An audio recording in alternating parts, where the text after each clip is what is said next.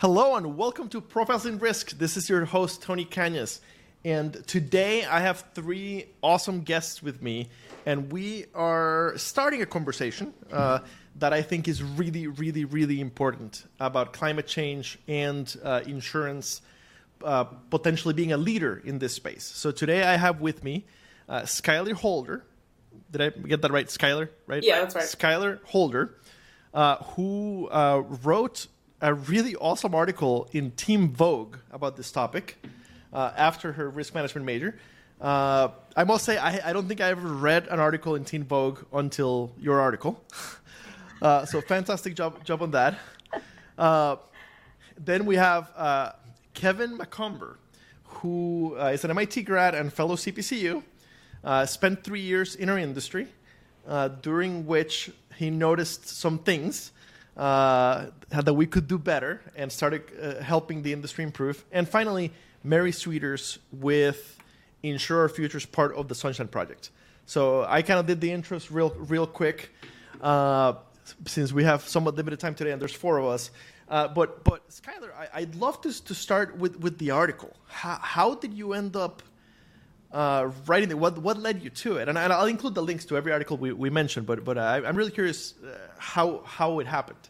Yeah, absolutely. Um, I mean, I think the ultimate thing that held me up and um, and helped me write the article was um, with the help of the Insure Our Future campaign.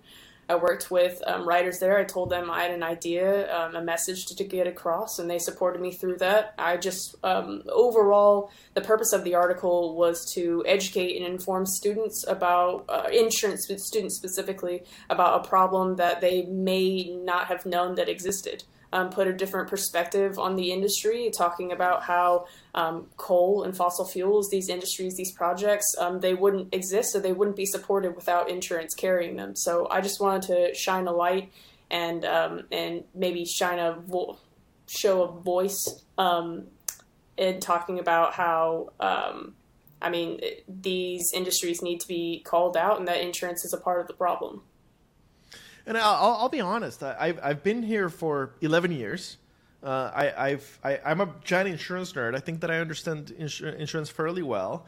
Uh, and I w- when the first time that that, that, that I chatted with Mary, uh, my perspective was entirely we should stop investing in in dirty fuels. I have no idea how much we do invest. I, I did know that insurance is one of the of, of, the big institutional investors. I didn't know quite how big, uh, and and I figured you know over time we should stop investing in that. But but I hadn't even ever thought of, of the underwriting side. Exactly. Yeah, the uh, projects wouldn't exist without the underwriting aspect.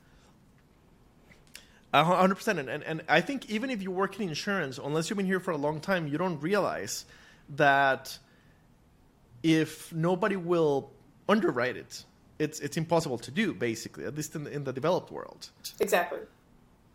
Uh, so, so, so I think that, that it is uh, crucial for, for us to, as an industry, to realize the power that, that gives us. And I'm not saying that we should flex our muscle uh, on anything we disagree with, but on the, the case of, of, climate change, it's it's it's a it's a big deal. It's a it's a very very big deal. And and, and I, I uh, I'm an older millennial, and and uh, generationally speaking, all the research says that that we are concerned uh, as, as, as, a generation about climate change, and and, and that uh, most millennials understand that this is science, uh, even in the, if in the states it's been heavily politicized.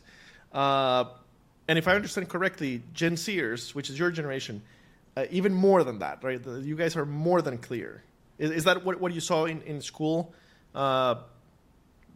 Were most of your classmates kind of clear on the science? It was it was no contest. It's like we we came out of the womb knowing that it was a thing, knowing that we would have to deal with it. Um, it was never a convincing argument. We just knew it was there, knew it was a problem. Um, and I, I think that's true across the board that I uh, that I saw in school. There was absolutely no contest about it. And uh, you, did you did you go to school in Houston, or I think you live in Houston now? No, no. I, am I'm, I'm originally from Houston. I um, graduated from the University of North Texas, which is in uh, Denton, Texas. Okay, so even in conservative Texas, uh, Gen Zers, in your experience, are, are understand that this is science. Even in conservative Texas, I mean, you'll see that even in red states. Gen Z, right? You, you come you come through and you speak to people um, in that generation.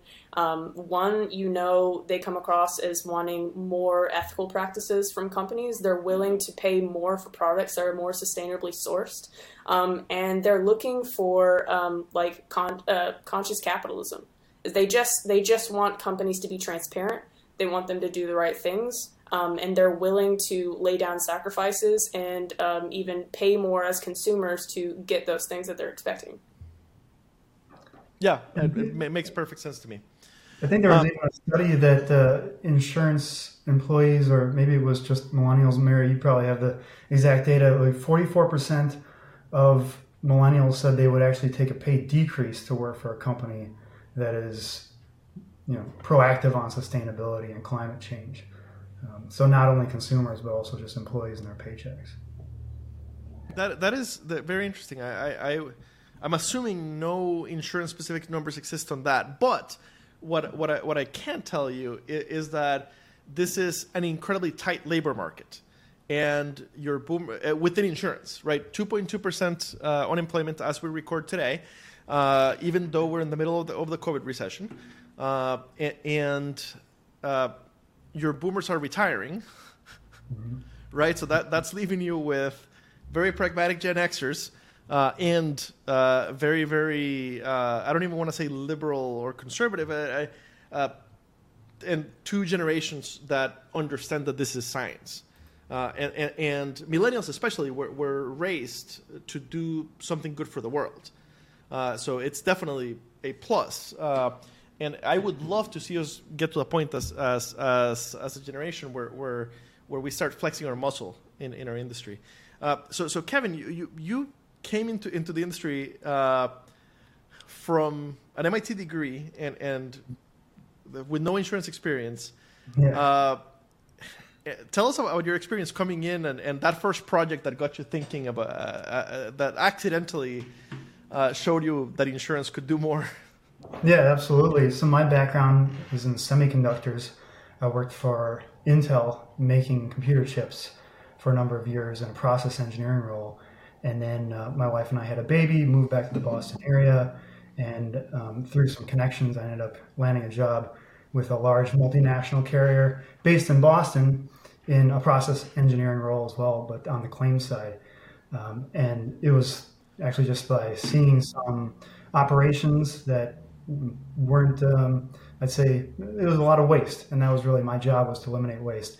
Uh, I was seeing foam piling up in the cafeteria, you know, um, and that kind of thing. Just I'd never really been super conscious about environmental impacts, but it just seemed like absolute waste, especially when we were in a building that was LEED Silver certified. So um, I felt like we needed to take action, um, and you know I'd seen other companies like in the tech space pretty quickly follow uh, something that's kind of a morally right. So I figured insurance maybe would, but maybe wouldn't. And I, you know, just to compare the two industries, when I was working at Intel, um, we had process engineering documents uh, for our technicians who were running the machines that were several hundred pages long. We changed them every week, no problem.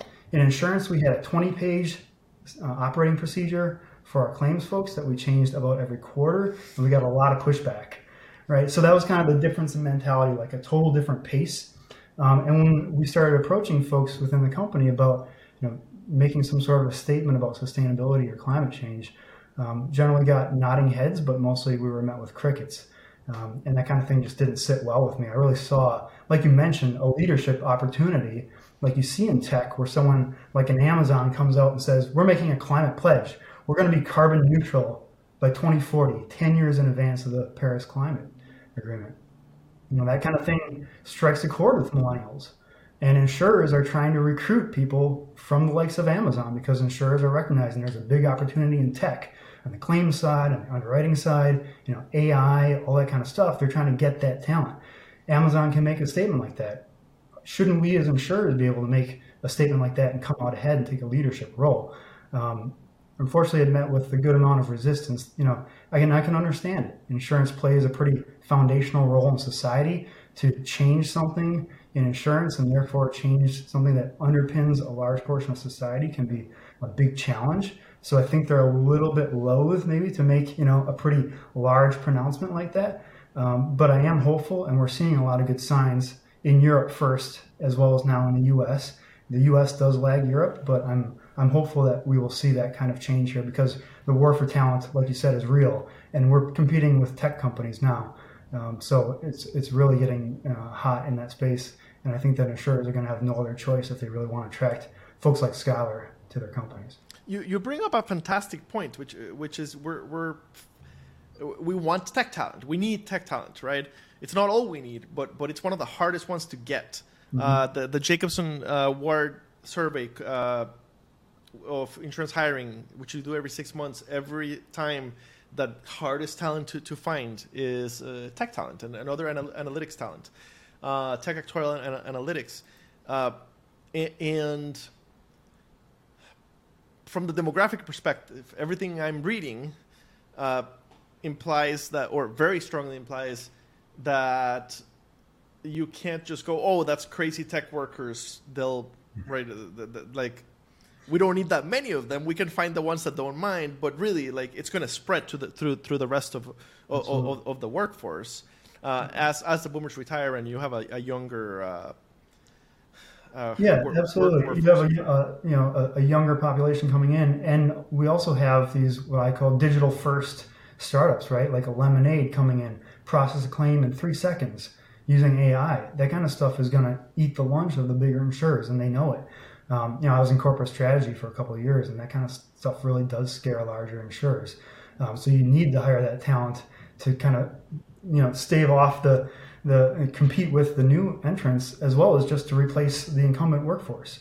Um, so you're really getting it from both sides, and um, yeah, it's it's going to be a crunch. You know, you don't want to be picking the bottom of the barrel after the the Googles and Amazons have had their ways. You really want to be first and foremost, and to do that, you have to not only attract the minds but also the hearts of millennials and Gen Zers, and that's going to happen by by taking a leadership mentality on something that's very important to these generations. And and it, it makes sense on so many levels. Uh, the, the, like you are if, if, if you're underwriting you know, oil pipelines or uh, coal coal mines, uh, you're costing yourself future losses uh, in, in, on the property side, uh, and maybe even on the liability side if if the courts start start you know falling on on, on that side. Mm-hmm. Uh, Mary. Uh, I, I, think that you're you're probably the, the, the one that's closest to, to, to this. tell us about, about the progress in Europe and, and, and how we could copy that in the States. Yeah, um, you know, I was thinking about this when Kevin mentioned it earlier that you know there is there's precedent for this worldwide. Um, at this point, you know, as we mentioned before, uh, the insurance industry is a major institutional investor, right? It's not just the underwriting side. I think Tony, you said, you know, one of the first things you thought about was the fact that you know these insurance companies invest billions and billions of dollars, um, including into the fossil fuel industry. But a, a number of insurers have recognized this worldwide. At this point over 60 insurers have adopted some sort of divestment policy or a policy to make no new investments into fossil fuels. Primarily, this is focused on coal. Sometimes it also um, includes like things like tar sands or other parts of oil, the oil and gas sector. So that's a huge number of, of insurers worldwide that have adopted those kinds of policies. Unfortunately, in the U.S., the U.S. insurance industry is, is quite far behind, and just a handful have adopted any kinds of, of divestment policies. Um, and on the underwriting side, uh, at this point, over 30 insurance companies and reinsurance companies have adopted policies to restrict the underwriting that they will provide for coal. Uh, again, it's mostly focused on coal, tar sands, but even some um, have also started to expand into other parts of the oil and gas sector. So I think there's there's a growing recognition of the risks of you know being heavily exposed to fossil fuels on the investment underwriting side, um, and there's this recognition of what we're talking about, where in order to recruit and retain some of the best talent, as the workforce expectation on insurance companies you know, shifts, um, and people are expecting that their companies will respond to the threats of climate change and sort of take some responsibility for it, that companies are are seeing this and are starting to, to take notice. In addition to the you know the financial incentives, I think there have been increasing analyses that have come out around um, insurers, for example. I think Societe Generale had a, a report out a month or two ago that showed that stock valuation for insurers that exited the coal sector um, went up. Moody's has also shown that it's uh, better for insurers to exit the coal sector um, in terms of like credit risk. So, you know, there's a lot of I think factors there that um, insurers, primarily outside of the U.S., are recognizing, um, and I think there's a real leadership opportunity now for U.S. insurers to kind of step into that gap. What what can we do as as employees of insurance companies? So, so my perspective is uh, realize your value, realize the rarity of, of, of your experience, uh, and then don't be afraid to flex that muscle. Uh, first by asking for changes, and, and then by going to the place to work at the places that are actually doing it. That's my perspective. What, what, what have you guys think? What, what, what do you guys think? And what, what, do you, what have you guys seen that, that is working? I can speak from my experience. Uh, the, you know, starting this kind of internal employee group um, at this large insurer, it was just a snowball effect. I was literally standing around with five other people at a company outing one summer, and we were talking about how much waste there was in the cafeteria. One thing led to another. We were knocking on doors, asking if we could improve that. We started a little internal. We kind of have like an internal Facebook, internal social media group.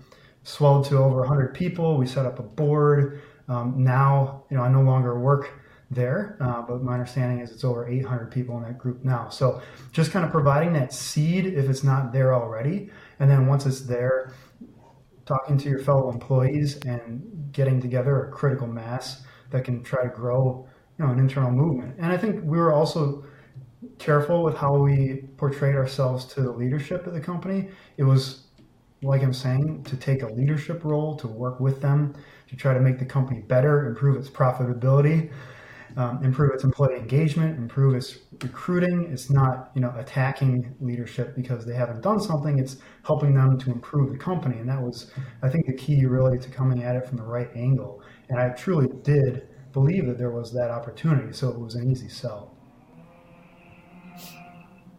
Yeah, I would um, I would say not necessarily as an employee, but say from the from the student perspective. So uh, I don't think there's any shame in um, in being critical or asking the right questions, especially for a prospective employer. Um, I don't think it. I don't think wanting reform or wanting the company that you want to work for to be better necessarily deters candidates, but almost makes it uh, makes your company more attainable to people who want to work there. So um, I would say that you know if at conventions when you're trying to make that 30 second elevator speech, you're trying to impress that recruiter, get your foot in the door, um, asking the right questions. I mean, it starts. It used to be um, asking about diversity and inclusion. How diverse is your company? What are you doing to be uh, to show in, like that you're inclusive. Now it could be what kind of green policies do you have? Ask about um, if they have any um, policies regarding coal or fossil fuels, even if it's in an interview setting. I mean, they always tell you to ask questions at the end of an interview. I mean, you can ask what the work environment is, and you can also ask about what the company is doing to be more sustainable. Just, I mean, it, it should become more normal to start asking those questions. Um, rather than just surface level questions now as they are about diversity and inclusion. I mean, that's just just like that's routine now. So um, throw different ones in there, and then I mean, if it's the right company and they um, and they respect you enough as a candidate, I mean, that should um, that should almost put you at the top because you're asking different questions compared to other people that they're interviewing. I can definitely tell you from the from the staffing perspective, uh, if if I have uh, candidates asking me the same thing, uh, it, it gets noticed, right? Those, those are the kind of things that, that internally, when we're hiring, we, we, we discuss, uh, hey, we should have a, a plan for for that because it keeps coming over, it keeps coming up over and over in the interviews, and uh, it's it's affecting our ability to to to get the candidates we want. Mm-hmm. Exactly. Yeah.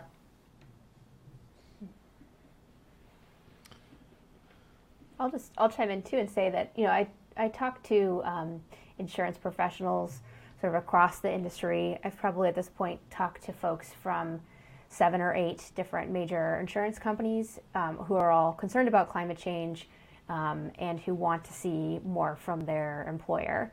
And I think you know some of them are sort of in the process of seeking out uh, other colleagues that they can talk to and figure out like hey how, what is the best way as kevin described it what's the best way that we can you know advocate internally to the company? How can we demonstrate that we really care about this? Um, others actually like both kevin and skylar are, are even writing um, kind of pieces to kind of share their concerns and maybe make some suggestions and bring some solutions forward to the industry more broadly. Um, in fact actually just today a senior underwriter based in california wrote a piece um, I think in, in, Property Casualty 360 about um, you know what what can the insurance industry do. Um, so I think you know there's there's certainly an increasing number of employees who are sort of recognizing this um, issue and seeing where there's both responsibility and opportunity for the insurance industry to to step forward and are starting to have some of those internal conversations and, and try to, to bring things forward, which I think is, is really heartening. And Tony, if I could come at it from the other side, kind of from the top, you know, I think a number of your listeners are probably executives in insurance companies. Um, one thing that I learned in process engineering, especially in semiconductors, was always listen to your people because that's where really good ideas come from. Uh, and that was one thing that really irked me when I came to leadership of my company with some ideas. We kind of got the, the silent treatment or cold shoulder. Um, you know, so really, please do listen to your employees and, and try to understand what they're saying. Um, and if they're coming to you with something that could improve the company, let's dig into it, right? Let's get after it because that's that's going to not only hopefully improve the company, but it would also significantly improve employee retention, morale. Um, if you home grow something that you know is meaningful to your employees. Makes sense, and and I think that, that the generational piece plays big into it, and I, I think that's that's something for, for both sides, both the leadership and, and just the employees to, to, to understand. Uh, sometimes change happens one retirement at a time. Uh, and very often, uh, change happens uh, little by little and then all at once. Right? So, so I, I, I think that, that uh, as the, the silver tsunami keeps hitting us, uh, all of a sudden, Gen Xers are inheriting the positions of power. The right person just moved on, and now the uh, the, the, the, the ground is fertile for for change that, that speaks to that to that new leadership. Uh, so so keeping an eye on on those leadership changes and get, getting in front of them, uh, getting in front of the, of the right people when that are likely to get those big promotions, putting them in places where they can really make changes, uh, having them on your side before they get the promotion.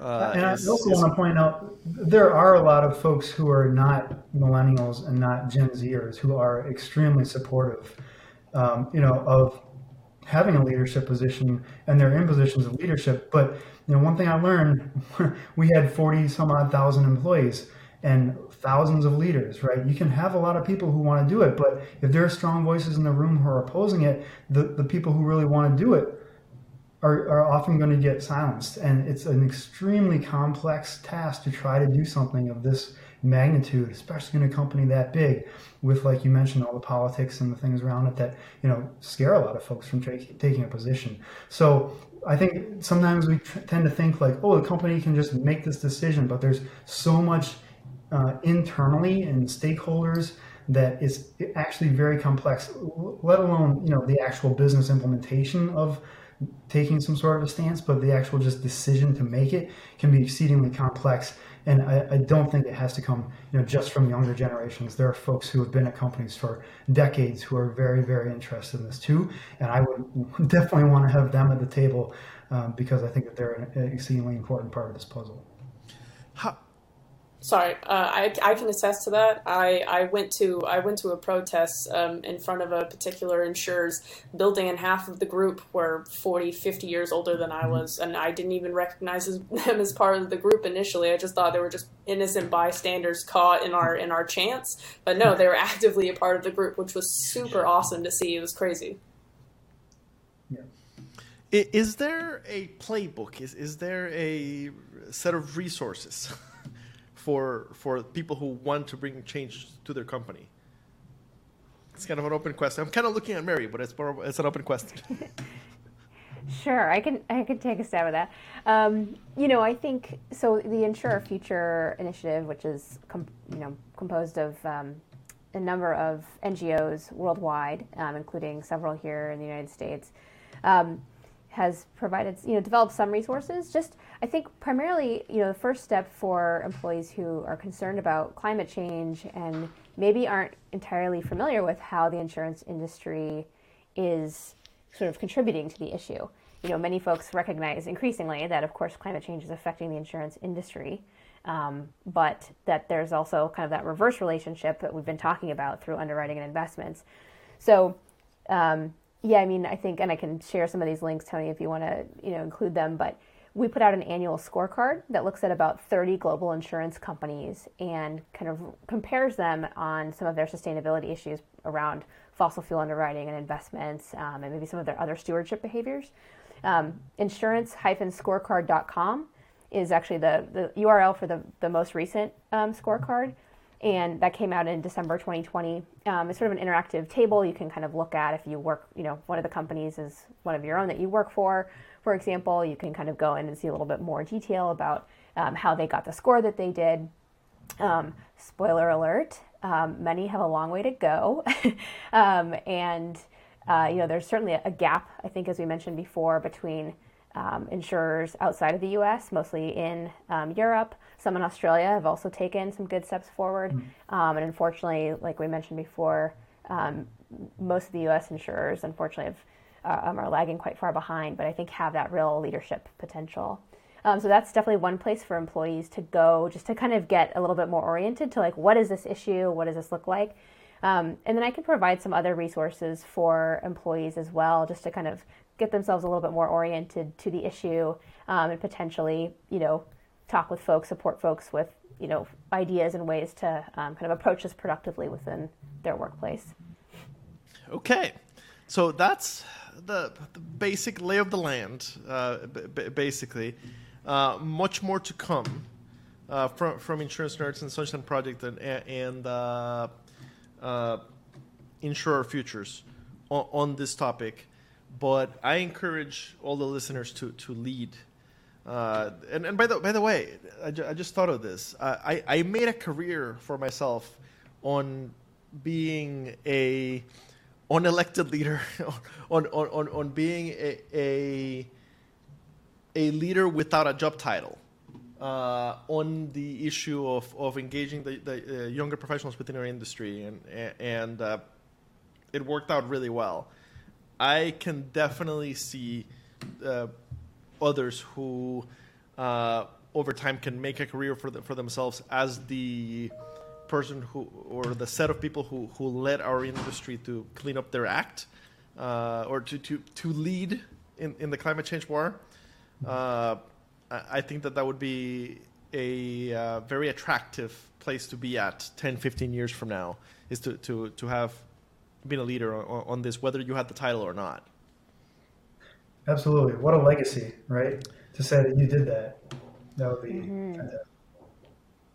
Exactly, exactly. So that that's all I've got for for now. Uh, thank you everybody for for for, for joining.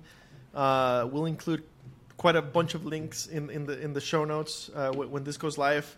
Uh, Kevin, uh, Skylar, and, and, Mary, thank you so much for, for, for joining me today.